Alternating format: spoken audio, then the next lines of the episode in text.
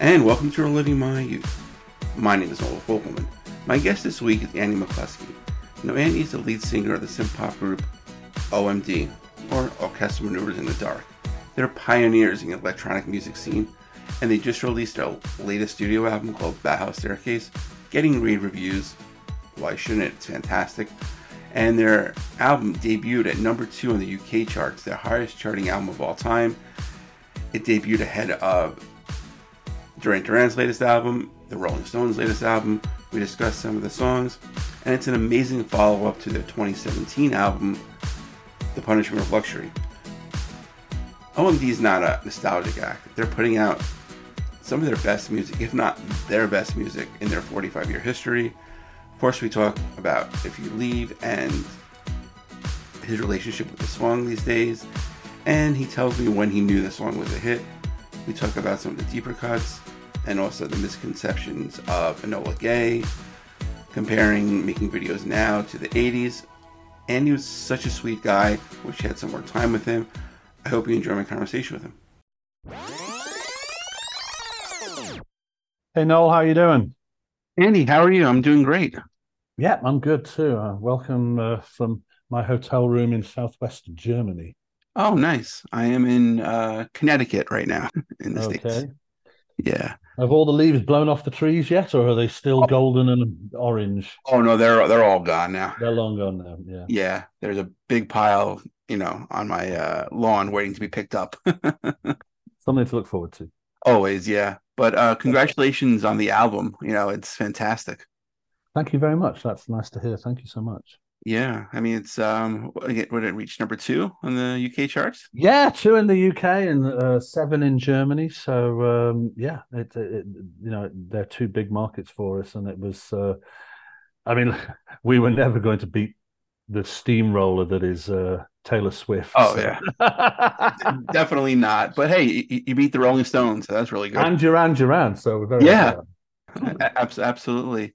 Were you guys a little nervous because Punishment of Luxury, I think, was your best album uh, up to this point. It- it's such an amazing album. even more than the ones in the early eighties.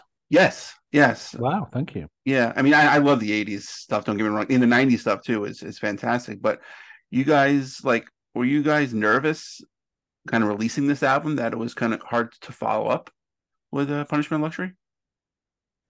Paul was very reticent throughout the period of the making of the album. Um, I, we both recognise that Punishment to Luxury was very well received, and and it was it was one one of the best things we've ever done. We're confident in that. Um, and I think that because being in Orchestral Manoeuvres in the Dark now is a very cool place to be. People say nice things about us. Right. um, you know, what we didn't want to do was, you know, have have a great album, Punishment to Luxury, and then ruin our legacy by making a dog on our 45th anniversary. You know, Right. so um, but I think because we we had enough time and we trust ourselves with time to be ruthlessly efficient self-editors and songwriters. Um, once we started to gather the collection of songs together, I think we felt that we had a good album and it was going to be, you know, you never know how other people are going to respond, but if you have taken the time and you feel that you've taken out your best ideas and you've sculpted them the best you can into something that is mirroring back your feelings and talking to you as strongly as you want it to, then you figure, well, if I've taken it out of me and it's talking back to me strongly, maybe it will talk to other people.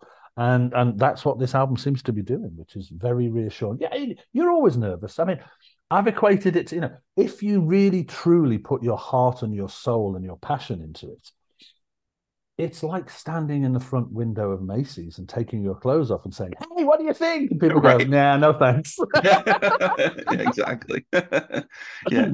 And it is approaching holiday season, so there'll be a lot of people in the, eyes in the window. Yeah. now, was this kind of like this album kind of born out of the pandemic? Yeah, essentially. Um, I, you know, Paul and I had got, had gone into our sixties, um, and we were considering that there might be more to life than grinding out more new music. It gets harder the older you get. You know, you Mm. you, you keep going. Oh, well, I haven't got any ideas. I've done that idea. I've done this idea. I've done that idea. And you know, it takes longer for the well of inspiration to fill back up when you've emptied it 14 times, you know? Right. Um, so I think, yeah, the, the, the, we, I had things in my computer which were, I made the analogy like an artist who has canvases in the corner that you never finished. And you think, well, I'm not throwing it out because there's something there, but it's not Right. quite right yet. So when there was absolutely fuck all else to do during pandemic, you couldn't Right. even go and see your parents, you know. Um, it was just like, well, there's nothing else to do. I'm going to fire up the computer in the programming room and go digging into my. Bits and pieces, uh, begging Paul to send me more, which he, he he sent me two pieces, which became two new tracks on the album, which are great. And um, you know, they they say you know creativity is five percent inspiration and ninety five percent perspiration. Right. I had things in the computer which had had the five percent inspiration. I was just too fucking lazy to do the ninety five hard work. You know, Right. there was nothing else to do, so Yeah. COVID COVID gave me the reason to do it. Now, I mean, there's never a good time for a pandemic, but I mean, now with the technology about, you know, sending files to Paul, talking how we mm-hmm. are right now on on Zoom. I mean, if this was say 15, 20 years ago, you guys wouldn't be able to do this stuff. No, exactly. And uh, well, actually, you know, when we got back together, we we promised ourselves that we would endeavor to write the way we always had done, which is to to sit in a room and spark off each other. You know, you got an idea, you played, oh yeah, how about we do oh yeah, how about we and and and to the point where sometimes we don't even know who wrote what, we're just bouncing backwards and forwards. And when you get that buzz, it's great. Yeah. And obviously we couldn't do that. But fortunately, just before the pandemic, I had completely upgraded my computer system so that it was an exact twin of Paul's Pro Tools system, Okay. so that I could send entire files, raw files, not bounced down to audio, with all of the plugins just left on, on the channels, just send him the whole thing.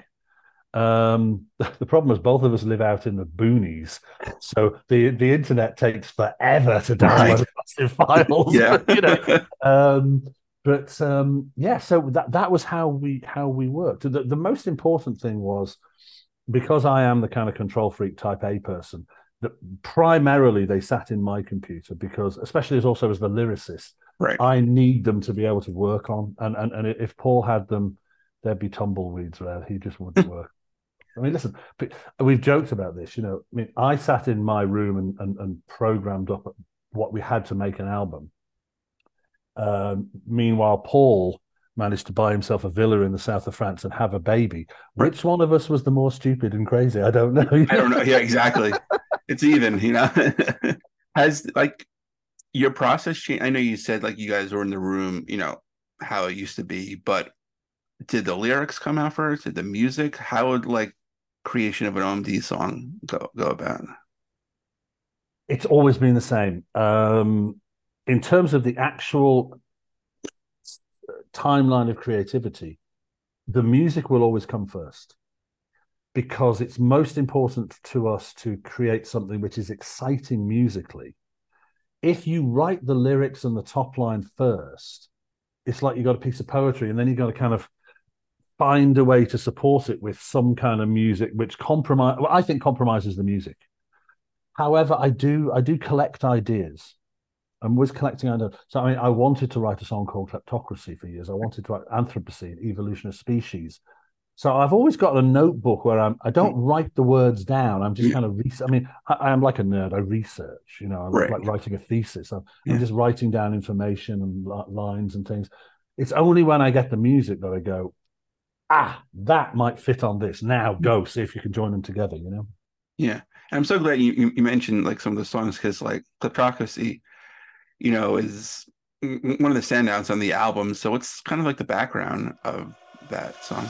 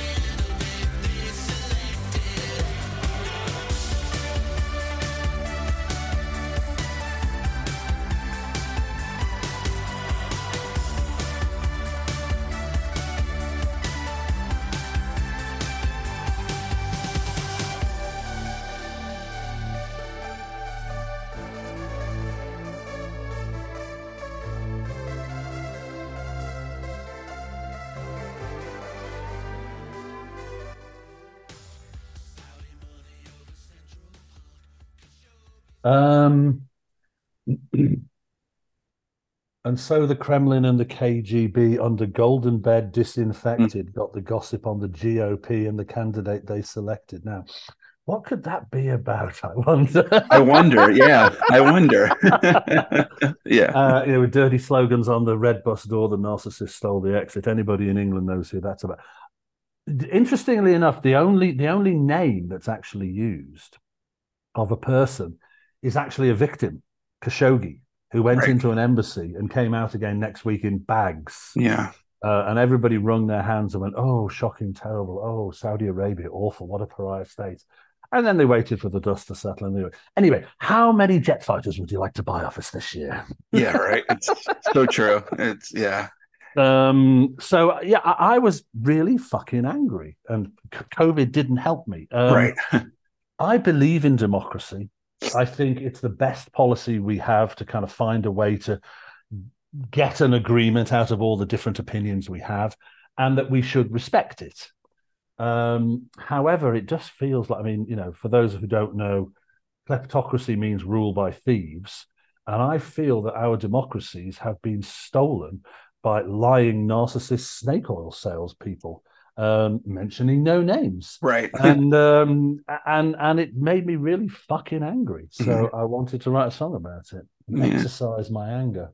Right. Yeah. Some people in our country still think the last election was stolen. And and some people who think that guy had the election stolen may be voting for him again if they don't get if he doesn't get banged up in jail. Yeah. And even so, you know, he might rule from jail. Who knows? But uh, another like standout is Slow Train and I know, oh, okay. um, yeah, which I, I, really like, and I know some of the fans are kind of divided on mm-hmm. on that song. It was going to be divisive.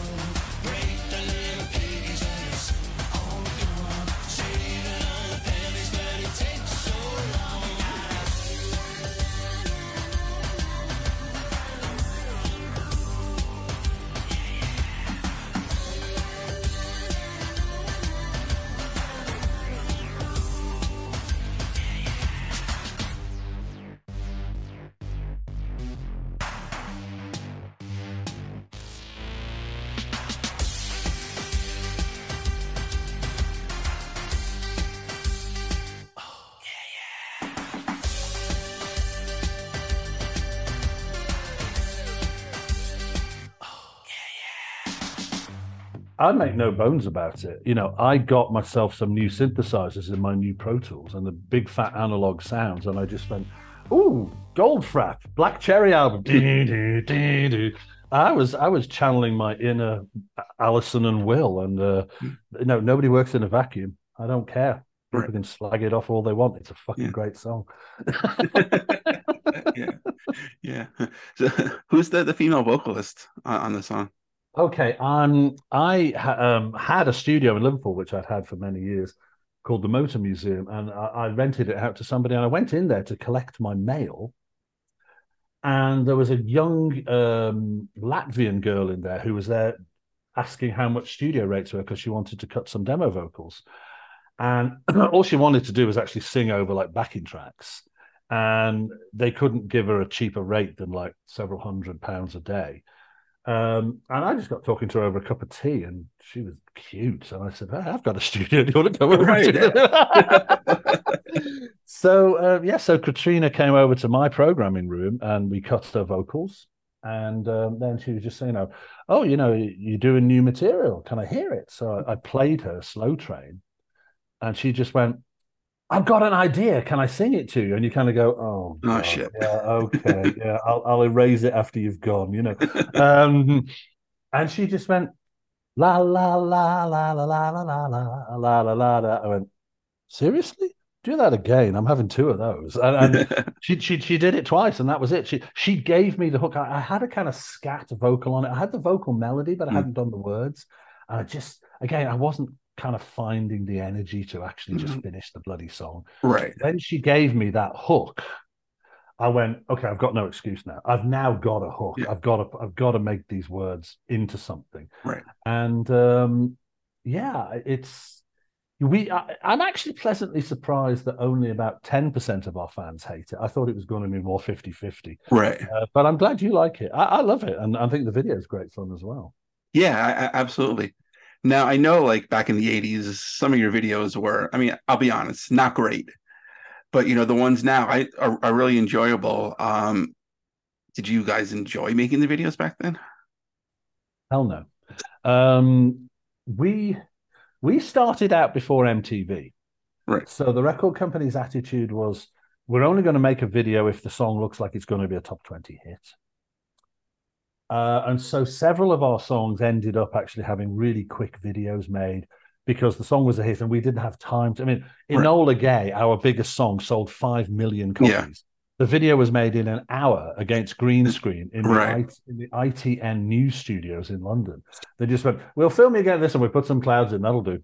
Yeah. You know, it's a shit video, um, and and as as were most of our videos in the eighties. Um, but now, yeah, we we are so fortunate. We have tapped into this amazing company of video makers, um, and actually, and, and actually, um, uh, game game visualizers as well, called Cine 1080, who work out of Hull in North Yorkshire in England, and we we were so lucky. We got, they, they pitched for Bauhaus Staircase on on a on a uh, just a, a, an open shop video platform. Instead of sending a treatment with mood boards and a storyline, they spent the whole weekend, three of them, crunching to make the first 30 seconds of the Bauhaus Staircase video. Uh, we got that. We went, don't need a storyboard. We can see the video. You've got the gig. Yeah. And then they opened up their shop to us Yeah. because in COVID they didn't they weren't getting business. So they mm-hmm. had all of these things they had lying around in bits and pieces. Yeah. They they showed me the astronaut and the and the android girl, and I went, "Oh my god!" We weren't even going to release Slow Train, but that would look so good on Slow Train. Right. Next morning, I wake up at seven in the morning. Andy from Cine 1080 at three o'clock in the morning sent me a wee transfer file. Hey, I did this. What do you think? He cut the fucking thing up, rough cut. Wow. I was, I was just like, sold. Yeah. Wow. What else have you got? Yeah. So, I mean, but I mean, the only thing is, of course, that, you know, this is an independent album. It's not going to sell massive. You know, we're not going to have Right. the hits we used. So this is our album. And already, because I was like a kid in a candy store with these guys, the video budget is now 350% higher than it was intended to be. Right. we'll be having to take money from the tour budget to Yeah. pay for it. But it, it's been it's been stunning. I mean, the work they've created for us is just so strong. I mean, all all four. I don't know if you've seen all four videos, but Yeah, they're great. They're all in their different ways amazing. Yeah, they're all on YouTube, so check them out. They're they're they're fantastic, especially Bauhaus Staircase. Um, me go back a little bit to the '80s. Um, the Crush album, which kind of you know I guess had your first uh, U.S. hit with "So in Love." Um, I love that song. I just want to talk about another song on there. Probably one of your, your most interesting titles, "The Native Daughters of the Golden West." Oh yeah, okay. Which I absolutely love that song. What's the kind of background of that one?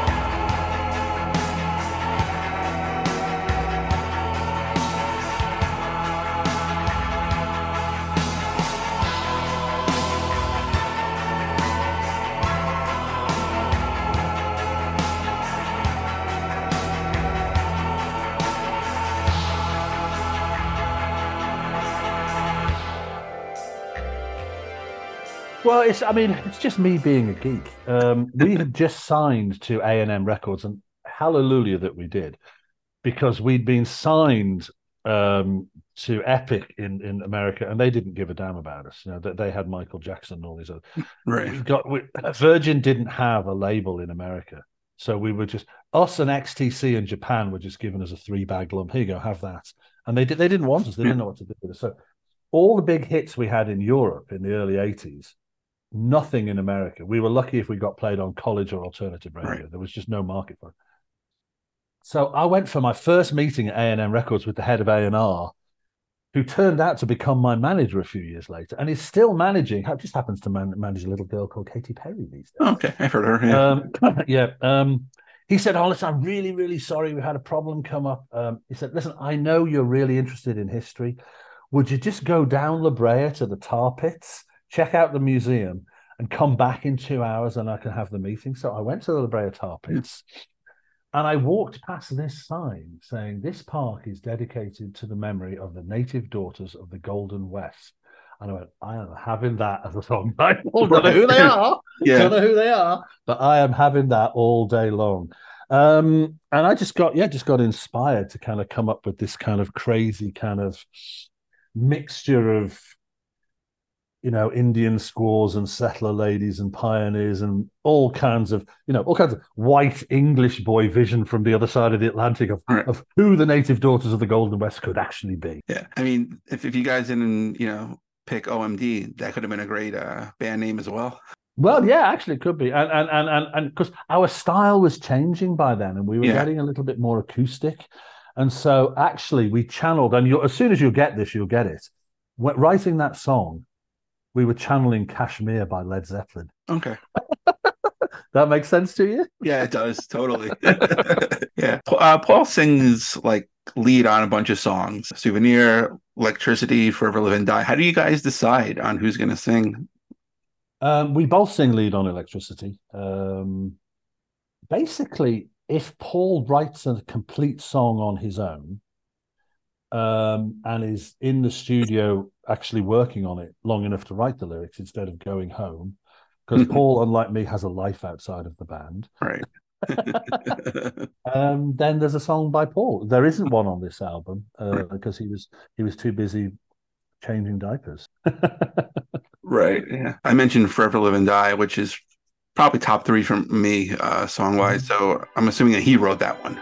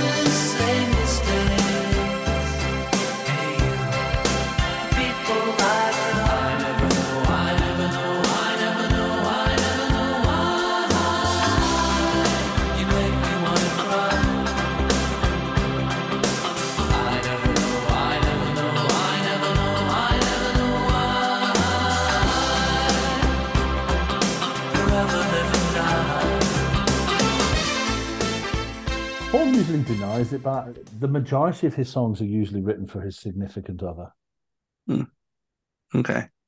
And also, actually, I mean, also, but also, you've actually heard Paul's wife on um, several songs as well. His ex-American wife, because she sings um, the No No No and the Tesla Girls, yeah. and the Secret. Right. Okay. so yeah, more Maureen, his ex, is on those songs. So was that something like he went to her for, or did she kind of like and volunteer for it? How, how did that come about? No, no. I mean, they were they, they, those songs were written when they were married, so um, he just um, he just roped her into uh, to, mm-hmm. to, sing it, singing a little hook for him that he used in the songs, right. which which both sound great. Yeah, no, they do. It's it's really good. Now, obviously, in the states, you're known for um, if you leave. I'm not going to talk about the background because it's been mentioned a million times. But what's your relationship with the song now?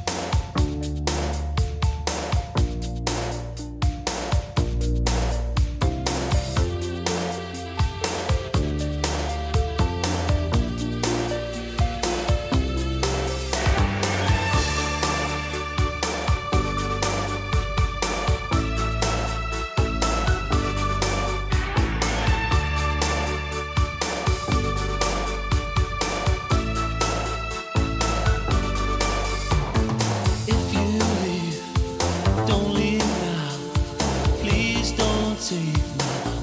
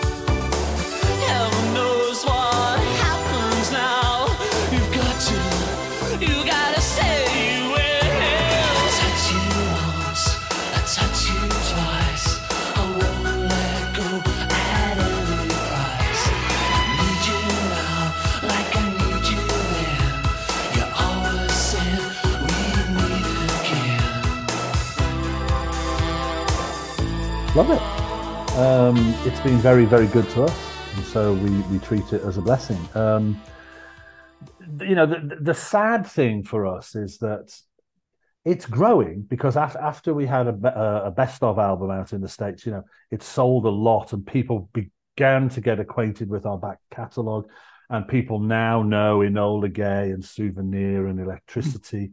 but it took a long time for America to catch up. But to a lot of America, we're a one hit wonder. That's the only one they know, Right. um, which is frustrating. But, you know, um, I never understand when bands complain about having a big hit and playing it live. And they go, Oh, I'm so bored of that song. We're going to do an acoustic version of it, or we're going to do a medley with some of the other hits we're bored of. Right.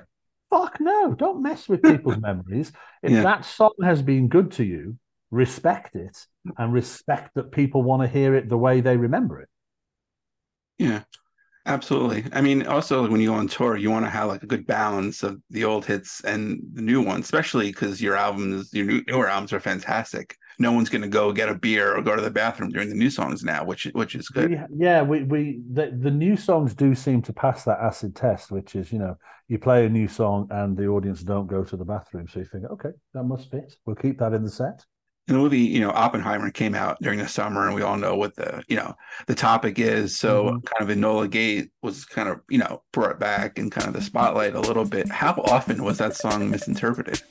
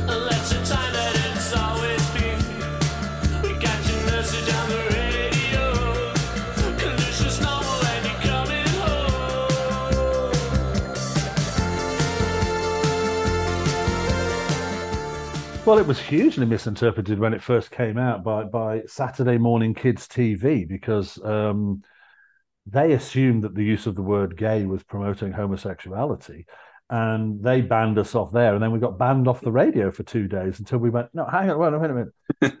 History lesson. It's the name of the aeroplane that dropped the bomb on Hiroshima, and Enola Gay Tibbets was the pilot's mother's name. Oh, okay. Yeah, well, we made an incorrect assumption. Yes, you did. Um, yeah, it's uh, but you know uh, that that was that was a contentious song at the time of release. People used to say, you know, how come you've written such a cheerful song about such a grim event? And and I said, well, I said, I said, I, I just can't help writing a melody. That, that's just it just Yeah. came out that way. But you know what? If if you wanna if you want to discuss the morality of dropping atom bombs, you know, if you want people to take the medicine, put some sugar on it. Then, Yeah. then they'll listen to it, and they might they might actually join the discussion. Um, yeah, my, my my only major defense used to be: listen, writing a happy sounding song about dropping atom bombs is not nearly as bizarre as dropping the bomb in a pi- in a plane named after your lovely mother. Right. it's true. Yeah. yeah. After you guys kind of split in the late 80s, you released a few albums in the 90s, which really good as, as well. Um, Sugar Tax was great. And then you wrote the song Was It Something I Said. So I'm assuming that's between you and Paul, that song, right?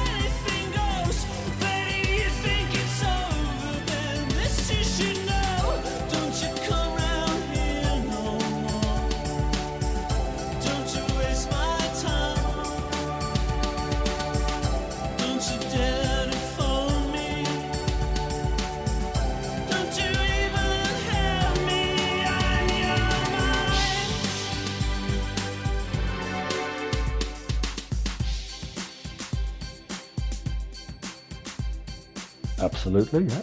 Yeah. It was our divorce song. Oh, you know, it, it, Paul and I have known each other since we were seven when he came to my school. Um, we've been writing songs together since mid teens. You know, when we wrote Electricity, I was 16, he was 15. we played our first gig as OMD when I was 19, he was 18. Um, we've been on a long journey, you know, and our entire adult life was in OMD. And then he and the other two guys, Malcolm and Martin, you know, the band split up and I was left on my own. And um, yeah, it hurt. So I was expressing my pain, you know. I, I wasn't being I wasn't being nasty or accusatory. I'm just expressing my pain, really, you know. Did he ever respond to that song? Do you? Um, no, he still hasn't written "You're a big mouth bastard" back in response to it. So maybe maybe it wasn't something I said. Yeah, exactly. Write that title down. It could be, you know, the follow-up album. yeah. Now, do you, um, do you remember where you were the first time you heard one of your songs on the radio? Exactly, absolutely. Um, we had a mutual friend who had a recording, a little homemade recording studio in his garage called Paul Collister. He became our manager, as as as people do, because he had the tape recorder Right. and, a, and, and, a, and a small van to drive us around in. So he, by default, he became the manager. um, we had recorded electricity and sent it off to our local station, Radio Merseyside in Liverpool, to try and get onto a Battle of the Bands competition they were having, which we didn't succeed in Hmm. getting into the final. So we we'd been working in the studio in the garage, and we decided we were going to go to the pub before we went home. So we got we got in the the van, and we just assumed there was a cassette of electricity in the car stereo. And then we were driving halfway to the pub. This voice comes on, Phil Easton, going, "Well, that was one of the bands that didn't make it to the final, but that was an interestingly named orchestral maneuver." And we, we were just like, "We're on the we're on the radio, we're on the radio." We, did, we didn't even realize we were on the radio Right. until the, until the DJ came on. That's great. Now, what about like one of the most interesting places? Um, I mean, you, you know, going back to if you leave, uh, I can remember driving around Los Angeles, and if you leave would come on the radio on one of the radio stations, and I go, oh, you know, fake yawn. Oh dear, boring. So hit another radio station. Oh, it's if you leave again. Hit another. It was on like four radio stations Right. simultaneously, and that you kind of go. "I'm- I'm driving around LA, and I'm on all the radio stations at the same time. I think we have a hit. That's great.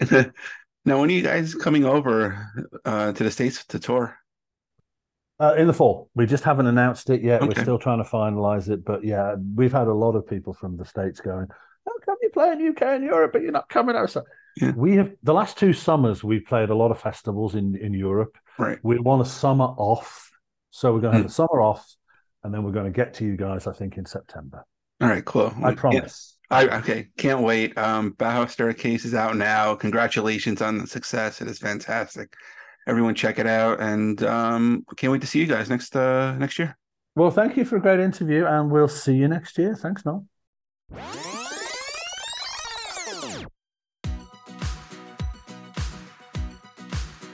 And a special thanks to Andy for joining me today. Go check out Bauhaus Staircase. It's great. And if you don't know their music beyond the 80s, go check out the catalog streaming. It is amazing.